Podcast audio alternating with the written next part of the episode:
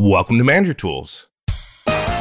Results and Retention, our 10th anniversary cast, part one. Here we go. Mark, you're going to tell us today what it means to be a great manager, and a great manager is an effective manager. Well, uh, why don't you do it? You're a great manager. yeah, yeah, but I just don't. I just don't know what I do. I just I don't know what makes me great. I, I, don't know. I, I don't know. um, yeah, and this is our 10th anniversary cast. I'm I'm thrilled we've gotten here, and we're gonna do something a little bit special this time, uh, in that we have over 900 casts, or close to right around 900, I think, casts over the last 10 years, specifically about how to do things as a manager. Uh, how to have one-on-ones, how to talk about performance, how to coach, how to develop, um, how to have difficult conversations when your direct is rude, what to do to help a direct get promoted. Um, many, many casts on the details of management. And this cast is the first in a an, what will be an ongoing series about first principles. We've just added first principles as a node, if you will, in our map of the universe, which is a place on our website where you can go and look by category at all of, all of our casts, um, all of our guidance about management and about careers. And um, First Principles is designed to help managers understand not just what to do, but also why you're doing it, the underlying principles that drive management, that drive careers, that no one learns. Uh, people get careers, people become managers, and nobody takes you aside and says, hey, listen, you really have to go to this three day course where we explain the basics. In the same way that before you learned calculus, they taught you algebra. You just have to have algebra for calculus. It's just the opposite in management and careers. You don't have to be taught anything in order to move to the next level. And for far too many of us, Mike and I included, we had to learn these things the hard way. Uh, and we don't want you to have to go through that the way we did. So that's why first principles exist, and we're excited. Yeah, me too. I, I, this is this is awesome. So let's let's get to it. What are we going to talk yeah. about today? So first of all, we're going to define what an effective manager is, and then we're going to dig into the two key things that make an effective manager great. An effective manager is one who achieves results while retaining their team members. So, a manager's first responsibility is to get results. And so many things happen because of that. Uh, it's sad to think that managers don't know that. And then, unfortunately, if we tell managers, and we did many years ago, all you have to do is get results, bad things happen. And so now we measure a second thing in order to be a brake on the first thing. And therefore, a manager's second responsibility is to retain his or her team members. Yeah. You got to get great results and you have to retain the people that are helping you to get those results, right? Exactly. Yep. Cool. Okay. So, manager's first responsibility is to get results. Um, so, uh, you know, my people love me. Yeah, there you go. Yeah, that's the classic, right? Look, guys, everything in management ultimately comes back to this first principle. The role of a manager is to achieve the results the organization expects of her and her team. All other managerial rules, guidelines, protocols, policies, principles stem from this first principle. You cannot achieve greatness as a manager or in a managerial career without decisions and behaviors that lead to the results that you're responsible for. And it's easy to not know that because there are a lot of roles in our world where there are many small things that go into one's overall success, right? You don't have to be good at all of the things in a particular role necessarily to be considered good in the role. But when you're managing other people in an organization, and of course, there are many things to do, accomplishing your primary objectives is the paramount measure of success. If you're not careful and you don't know what those things are, you're going to spend a lot of time being frustrated by saying, Why don't I get more credit for being a good manager? When in fact, you may be doing a lot of things, you know, but you're not actually accomplishing the things that the organization considers most important. Right. So tell me more about results. And I, I jokingly referred to, you know, my people love me as somehow that would be uh, a result that managers are responsible for. And we joked a little bit about it, folks. So clearly that's not the case. Right. Um, so tell me, what, what are the results um, that an organization demands of its managers? Well, they're very different depending upon the manager. Basically, results or outcomes that the organization needs from that manager and his or her directs to allow it to aggregate that work with, with other people's work which further allows it to create whatever it delivers in the form of products and or services to the society it serves. Large organizations are widely considered by sociologists to be the greatest achievement of mankind. Our ability to aggregate, to congregate, to collaborate, and to magnify what one person can do believe me, a thousand person company can do a lot more, maybe 10x or 100x more than what a thousand individuals can do in certain things, not in everything, but in certain things. And it is ultimately the responsibility of the manager to ensure that things are being done that allow the organization to say, yes, you gave us the thing we needed in this vast puzzle that the organization is that allowed us to produce something for society. And I, sometimes I'll say that's why uh, it bothers me when organizations are pilloried the way they are in political or cultural discussions because organizations have made our lives infinitely easier and really smart executives understand that an organization is the product of and the servant of society. That's why organizations exist.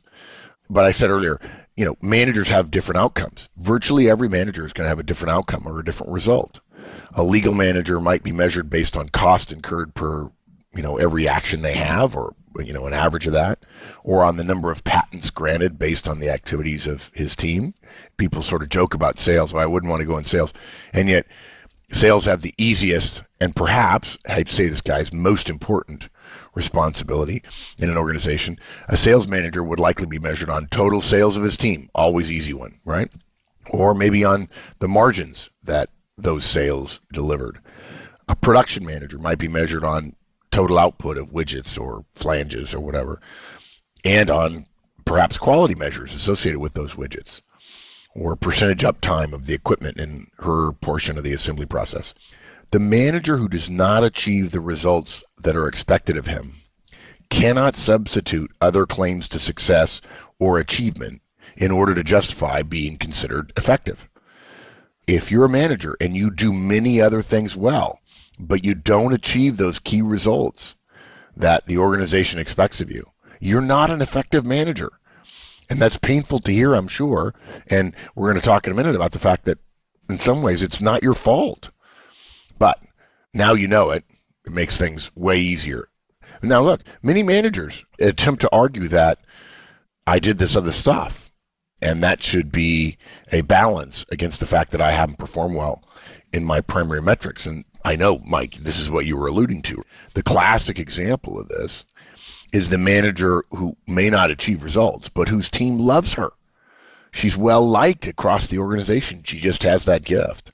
She serves on committees. She volunteers to help other people. She has a presence in the industry the organization operates in. And she represents the company in the community um, that she lives or works in. And she does it well, right? And she does oh, it well. yeah. And, and the company says, wow, we're thrilled to have her doing that. And all of those other efforts are admirable. They help the organization. They send the right message about collaboration, communication, and boundarylessness. But guys, as hard as it is to say, somebody has to say the hard things. Without primary results, those other things are window dressing. And for many managers today, what they say is, but I like doing those things. And unfortunately, in some ways, the organization is a is a heartless creature, in a way it is, because you don't get paid to do what you like. The organization doesn't know what you like and frankly doesn't care what you like the organization would be thrilled if what you like doing is delivering primary results, right? If in fact it had a heart. And ultimately, the organization, of course, is the managers and executives and employees of the organization. But you don't get paid to do what you like. That's often why people say, don't, you know, don't talk to me about your passion. Talk to me about your results. And then, of course, smart people go, find a job where your results are your passion, and you'll probably do just fine. What about the manager who achieves her results and does all those things you described? Well, that's a unicorn. I'm kidding. That's the beginning of an executive, right? That's the beginning of someone who's an organizational example. With the understanding that doing both of those things, all the volunteering and, and having a team that loves you and so on, that's secondary. That's wonderful to have. But the organization would be okay if you didn't. Maybe because all you like to do in your spare time is read. But if all you do in your spare time is read and you deliver primary results, the organization finds you delightful. And look, we love the person who does other things that expands upon their remit, but the other efforts alone cannot stand as substitutes for results, which are all of our, if you're a manager, are they're, they're your managerial compass. And look, let's be clear. Many of you listening right now are going, geez, this is rough. I don't, you know, I don't feel good about this. I'm not, I'm not aligned with this. Um, and of course, that's why we're doing this. But to your credit, it may very well not be your fault. The biggest problem with managers relative to the first principle is that the vast majority of us can't say with clarity what our primary objectives or expected results are supposed to be. Our manager never sat down with us and said, Here are the three things. You're going to have 50 that you're going to feel like you need to do. But here are the three things that I, you're going to live and die by. Right. And that's primarily the responsibility of the manager's manager, right? Yeah, That's- right. Yeah. And in fact, many of our, you know, hundreds of thousands of listeners, uh, I think we're up to 1.2 million downloads a month now. Many of them have said, okay, I, I've done the manager thing. I need the executive thing. I want executive tools. We haven't found the bandwidth to do that yet. But part of being an executive would be learning that when you become a director, which is to say um, the first line, the manager of managers, the first thing you have to do is sit down with your directs and say, here is what your key results are. And for many, many people, that's a very hard thing to do. I want to go into some underlying principles or related principles to this first principle for just a minute. For any individual in a typical organization, their manager represents the organization to them when the manager says something to a direct, the manager speaks for the organization. Okay. This is, in fact, the very nature, the very heart of what we call role power. The way the company actually speaks to an individual is by empowering that individual's manager to speak for it. They give them the authority to speak for it. And, and that's in part because the organization doesn't actually exist. Um, but here at Manager Tools, folks, I promise you we'll never have existential discussions. So, one of the most important jobs of any manager is defining clearly for their directs what results are expected of the direct. Every manager in the organization has a manager. I had somebody argue with me about this the other day when I was telling them about this cast. And they said, well, no, no, the, the CEO doesn't have a, a, manager. I said, sure, sure she does, right? Hers is the board of directors or, or the chairman, right? But regardless, everybody has a manager. The manager's manager is obligated to define clearly here are the results I expect of you. Or these are the criteria by which I will measure you.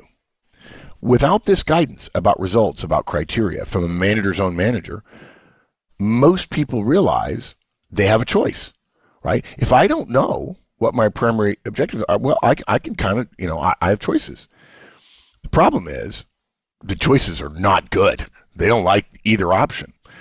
The first choice in a situation where your boss doesn't give you your clear objectives is to think carefully about your role and decide what your key results should be. This takes judgment, and um, judgment is an indispensable part of managing well. The problem with that, for most of us, is the danger of being wrong. You say to yourself, well, okay, I can sit and think about it, but what if I choose A, B, and C? And my boss, he's relatively distant from me. He doesn't communicate much with me throughout the year. He says, as long as things are fine and you're not in trouble, we don't need to talk.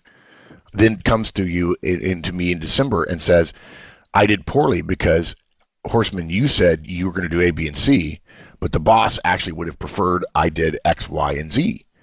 And so believe it or not, guys, even though when I said it in the beginning of this that, you know, the first thing you should do is decide what your key results should be, most of you said, yeah, yeah, I get that. Almost no one does this because most managers mistaken believe that other managers know what they're doing and they personally don't. I know far too many managers that I've said, well, what do you think you should do? And they say, well, I think I should do these three things. I said, well, that's right. It's absolutely your responsibility. You need to come up with plans to get there. And they said, oh, well, God, I'm, I'm surprised I didn't, you know, Mark, I've always felt that I really didn't know what I'm doing. And I, you know, I know, I see these other people working hard and I assume kind of, you know, they know what they're doing. I'm like, no, they don't know what they're doing either. You just don't get inside their head where they're questioning and doubting and being concerned all the time. If you're a new listener and you think that every manager out there know, thinks they know what they're doing, you are vastly mistaken. Yeah. Or if you think they are not in fear almost every day of what they don't know, you're mistaken. Yeah. Um, and what's sad about it is when you start thinking about it, you realize, wow, they went through this and they didn't take me aside and say, okay, here are the three, five, seven, ten things I would have done differently back at the beginning. And why that doesn't happen, I don't know, but it's an opportunity for manager tools, and that's why Mike and I and the rest of our team are here. But look, the second choice you can make is highly preferred. This is what almost everyone does, and it's more ineffective. it's it's worse because what we what we would tell you is your fear about being wrong is way overblown. You're going to be right far more often. You're going to be wrong. Okay.